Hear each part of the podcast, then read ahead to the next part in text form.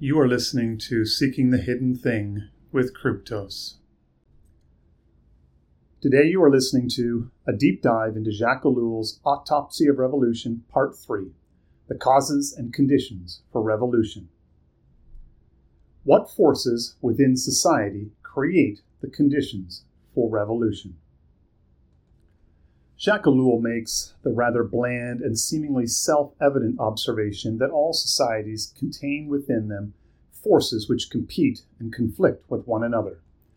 Sometimes they lay hidden beneath the surface, sometimes they are out in the open, sometimes they are mere potentialities. At other times, they seem a constant source of open tension.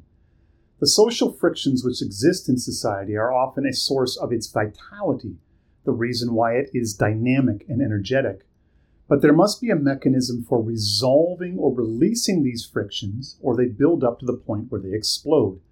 As long as there is a way to mediate disputes and an ability to absorb grievances, a revolution will not occur. In this regard, agitation may actually serve a useful social purpose, blowing off steam, releasing the pressure. But if there's no mechanism for alleviating tension, or if there's no balance, such that one side is heavily favored over the other, grievances will grow until revolution occurs. To examine this, Ellul uses Janus' model as his base for understanding how these social tensions work and build up in society.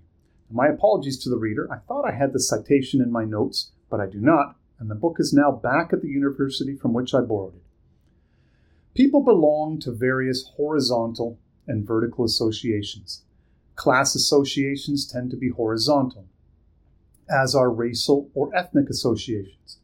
Various groups and institutions are vertical in nature. Basically, revolutionary pressure comes when the upper horizontal group comes to dominate completely the upper reaches of all or the majority of the vertical groupings. I made this rough diagram to help the reader visualize this. Looking at the diagram, you can see the various vertical groupings. They include areas of society like the bureaucracy, the political parties, the churches, unions, universities, media, industry, clubs, and even things like farming and so forth. These individual groupings, when functioning properly, allow movement up the social hierarchy. They also allow people to feel like they have influence upon the direction of society. They allow a means for both social movement but also social integration.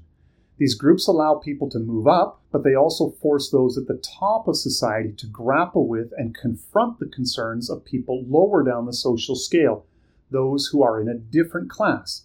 If the upper classes, for example, stop going to church regularly, they no longer meet the factory worker in the same church. This means they are no longer rubbing elbows on committees together or engaged in shared charitable projects with each other.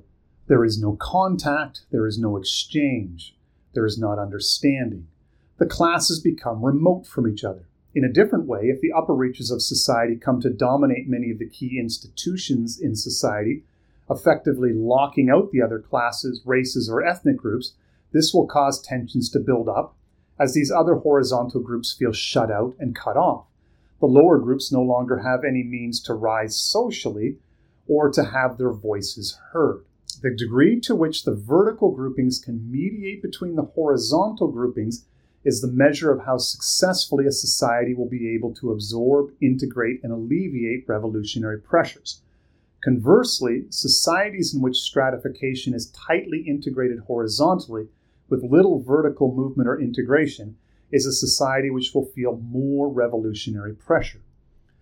Ellul then notes that if the pressure builds up horizontally, mostly in the middle class, then the revolutionary drive is more likely to lead to a fascist-type revolution.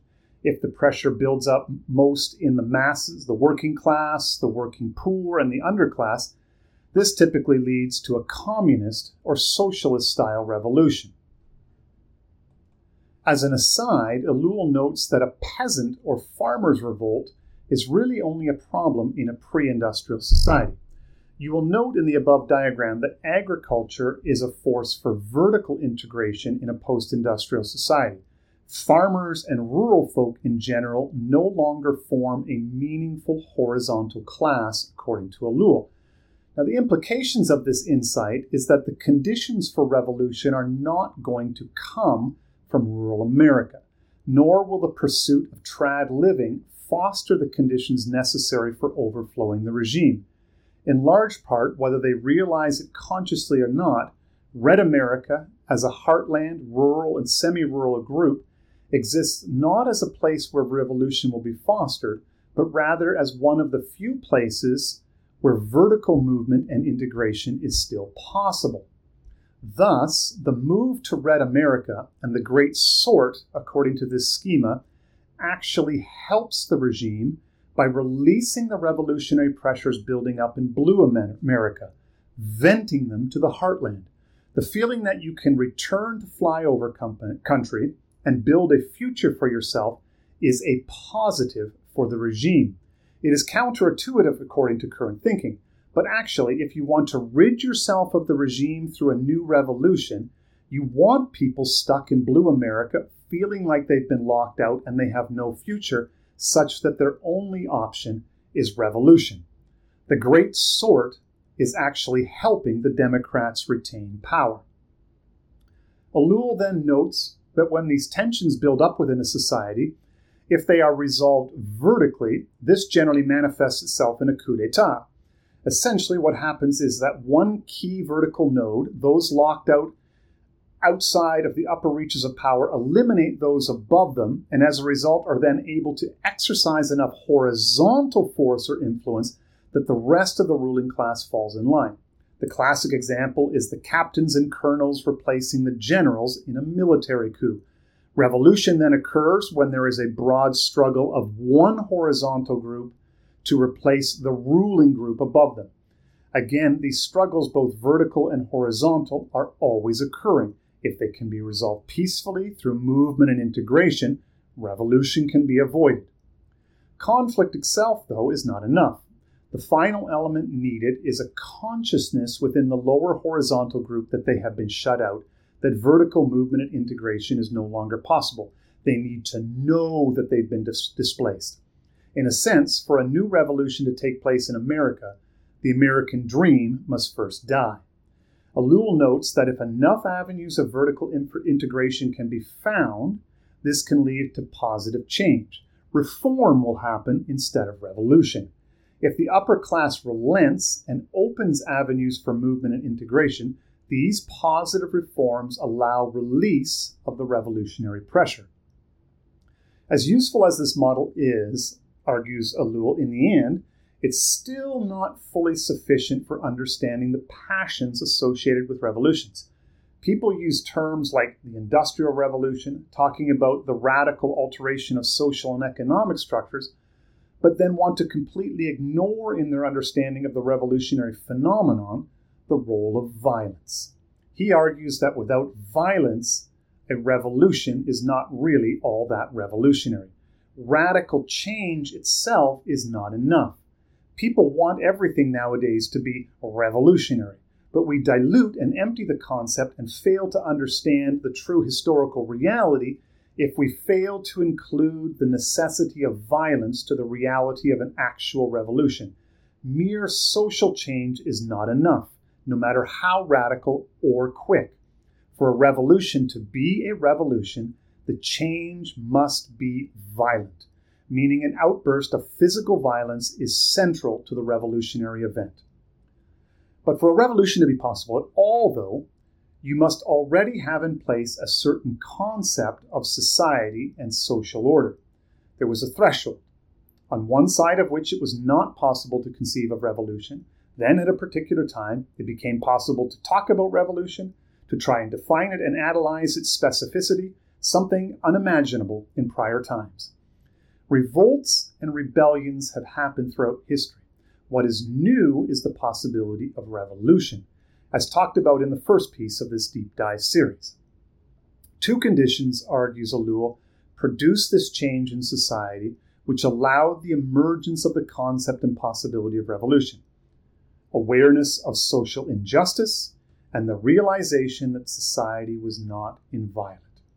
It seems a simple thing that we take for granted today, but it represents a remarkable transformation of our mental imagery. There was a time when man just endured injustice as part of his lot in life. What could you do to change one's lot? The social order simply was what was. It was the hierarchy of being. Man could revolt, but the very idea of remaking the whole social order by instituting a new rational plan for a better social order was simply unthinkable. And so the idea of revolution was unthinkable. Men had to come to see that the social order was not a metaphysical constant, the structure of reality which formed all things. Rather, they needed a change in thinking that they as human beings could change and form their own order. Society could be built on human choice. If society could be built through the exercise of human choice, we could choose to sweep aside the existing order. You had to come to believe that there was no real metaphysical fixedness to this order. It was merely the result of a series of social choices made by other men. Their choices could be rejected in the favor of our own new decision to build society in a new direction. The social order was not a thing of the forms.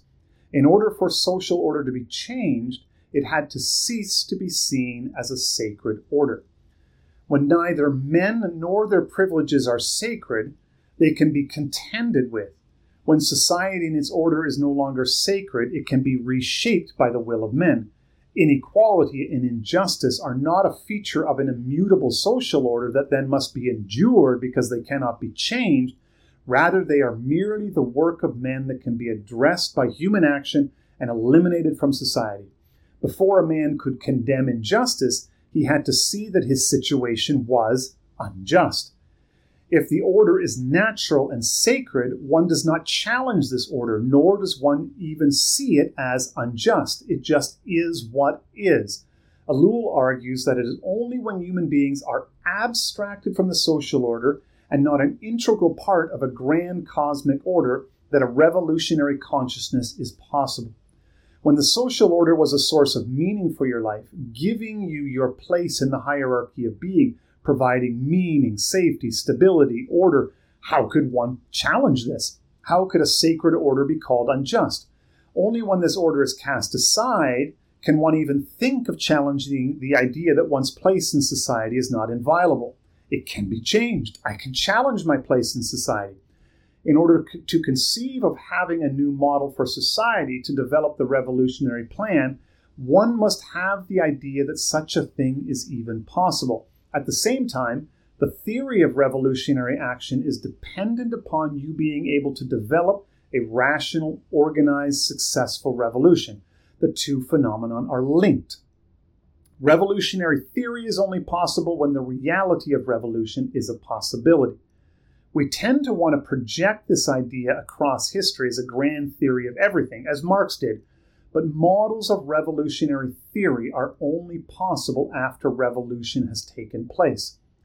We have to separate revolts, coups, civil wars, and other regime changes across history from the idea and reality of the revolution, when the historical, social, and technical, and even metaphysical understanding of the world made a true revolution impossible.